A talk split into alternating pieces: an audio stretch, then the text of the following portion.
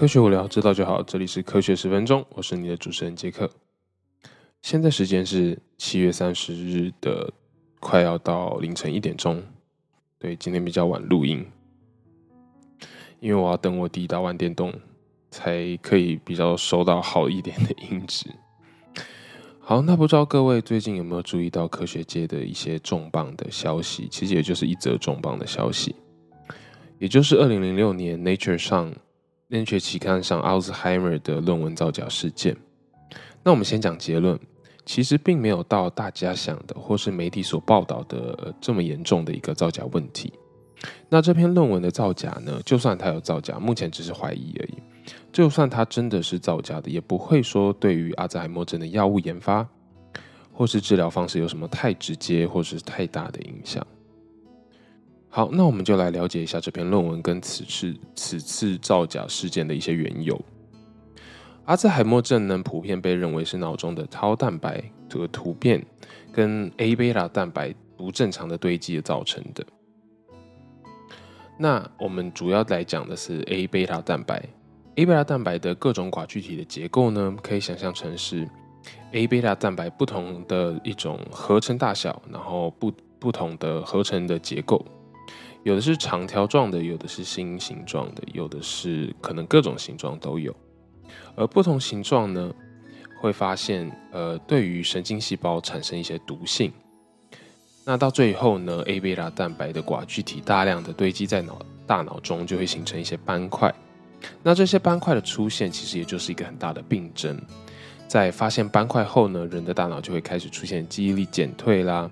神经细胞大量的死亡，没有办法逻辑性的思考等等，跟各呃大脑相关的各种疾病。那科学界呢，长期发现说，其实不只有 A 贝塔蛋白呢会造成大脑记忆力的退化跟神经的毒性。那有兴趣的听众呢，可以去 Google 照片看一下阿兹海默症的机制呢，就会发现有太多太多的蛋白参与其中。看我们刚刚讲到的 Tau 蛋白突变啦，LTD、LTP、SYK 很多很多不同的讯号途径，不同的蛋白、不同的酵素都会影响到阿兹海默症的形成跟病理的机制。那这次的故事呢，跟呃这次质疑作假的事件呢，其实就是一篇二零零六年阿兹海默症的论文开始发生的。首先，我们先介绍今天的呃 Shrek 教授是主角，他跟他的同事呢，因为被一群律师机构所雇佣，去调查一个最近刚过了三期的阿兹海默症新药，叫做 Simulfilm 的细节。这个新药呢，是由 Cassava。这个生技公司所研发制成的，他们证实了这个药物可以增加认知的能力。那因为这个药物可以阻止 A 贝塔蛋白的累积，而这群雇佣这些法律顾问的客户呢，做空了这家 Cassava 生技公司的股票，也就代表他们觉得这家公司的这个药呢，其实是没有那么有效，只是是有一点像是骗人或胡乱人的，然后放出这样的消息。想要借此来赚取这些股价的差异。好，那做空呢？这些东西我们就是经济学上的东西，我们就呃不细讲。我们今天主要来讲科学的部分。Shrek 教授其实在以前呢就已经是一位阿兹海默症研究的专家了。他也发现 FDA 认证过的药物曾经有过一些争议，然后他也有参与其中，就是有呃给一些建议。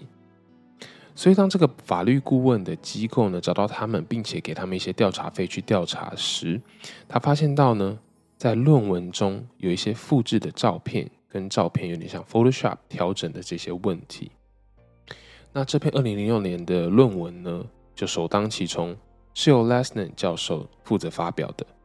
当时 Lesner 教授跟他的研究学生还有同事发现到 A 贝塔五十六号蛋白。直接性的造成老鼠的记忆力减退跟失智的情况，而 Shrek 教授所怀疑的呢是这篇发表中，呃这篇发表文章中的实验照片好像有 Photoshop 调整过对比度，加上一个剪下又贴上的这个情况，他只是怀疑，并且 Shrek 教授其实也去找了一些数位照片专家来分析有没有造假的情况。那 Science 期刊呢？这次也经过六个月、六个多月的调查，去支持 Shrek 教授的怀疑，而且他们也发现到，其实 Lesney 教授的其他好几十篇文章，不是一几篇呢，是好几十篇文章，好像都有一点一些这个实验照片上的问题。不过呢，在以前就是去提交文章给期刊发表的时候呢，是不需要提供完整的实验照片的原始档的。那现在是需要的，所以当作者如果不提供的话呢，其实就是这些呃期刊的 reviewer 他也是真的没有办法知道是不是有造假的一个情况或者是一个小动作。那主要呢质疑造假的这位 Shrek 教授抨抨击 Leslie 教授这样子浪费研究资源、浪费研究资金，也是会有误导大家研究方向的可能性。不过我自己在看过呃跟判断之后呢。我觉得这次的论文造假是应该没有到这么严重，而且之前 Lesney 教授所做出的实验，在做出 A 贝塔蛋白五十六号造成记忆力的衰退之后呢，是有公开 SOP 跟 Protocol 说他们是怎么做出来的，也有邀请各个实验室的博士后啦，或者是专员去观摩去实际实际做做看。那有的人可以重复，有的人重复不了，其实是这次很大的一个问题。因为这个实验做起来呢，其构其实总共要五天的时间，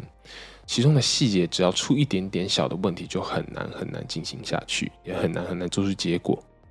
而 Lesney 教授的同事呢，Ash 教授这次有提供一些没有发表的照片跟原始数据给 Science 期刊，那的确很多照片是有被证实，只是微调了一下那个亮度，并没有造假或者是凭空无中生有这样子的呃一个证据。不过这次的事件呢，其实已经对科学界造成了不小的震撼。对于科学研究来说呢，诚实其实是一个非常重要的呃原则。很多很多的实验或者是发表的文章的结果，其实很难被重复出来，这是一个科学界大部分被认同的一个问题。那微调实验这结果呢，去符合自己的假说这件事情，这样的事情一定有在科学界发生。而且每天都不停的在发生。身为一个生化研究室的研究生啦，对我们做这个专题或者是做这个硕士论文来说，很多很多很多时候其实是不停的做不出结果的。那不停的发生实验结果跟预想不到的情况，真是已经遇到不到几百次了。所以你做出很久很久，才有可能出现新的结果，或者是跟你预想比较贴近的情况。那你就必须要去确保你的重复性，你能每一次都重复出相同的结果。那其实我很喜欢这次 Shrek 教授说的：“You cannot cheat to cure a disease. Biology doesn't care。”意思就是说，嗯，你可以在你的论文上作弊，或者是你可以在你的期刊上动手脚，可是呢，你是没有办法做借由这样动过手脚的结果去治疗疾病的。因为生物学不是这样 work 的。那做一个再次的总结的话呢，我觉得这次的造假疑云，虽然说 Lesney 教授本人还没有做出任何的回复，但是对于科学界的信心其实已经是一个伤害了。对于阿兹海默症的研究，A 贝塔五十六并没有太大的实质贡献，或者是实质治疗跟药物的研发。不过 A 贝塔蛋白的寡聚体呢，其实还是具有很多研究价值跟潜力的。所以希望这次的事件可以不要造成太大的伤害，或是让很多投资新药开发的厂商 pull out。毕竟自己其实我自己又是做药物方面相关的，那这边呢想要特别跟大家提倡一下啦，在台湾科技研究中心 SMC 的网站上面，其实有很多踢破假新闻啦，或者是像这次造假文章疑云的解释。他们也在七月二十五号的时候开了记者会，请中研院专家跟阳明交通大学的呃脑造影专家去做讨论。那所以有兴趣的听众呢，可以去 SMC 网站看看，我会把网址放在下面。好的，那今天的节目就到这。喜欢科学十分钟的听众，不要害羞去 IG 或者 Park Apple Podcast 留下你的五星跟评论。那你们有什么想要提供有趣的科学主题来当节目的素材，或是真的有什么？很很有兴趣的科学问题，可以跟我私信跟我讨论。科学十分钟，我们下次见喽！我是 Jack，Peace。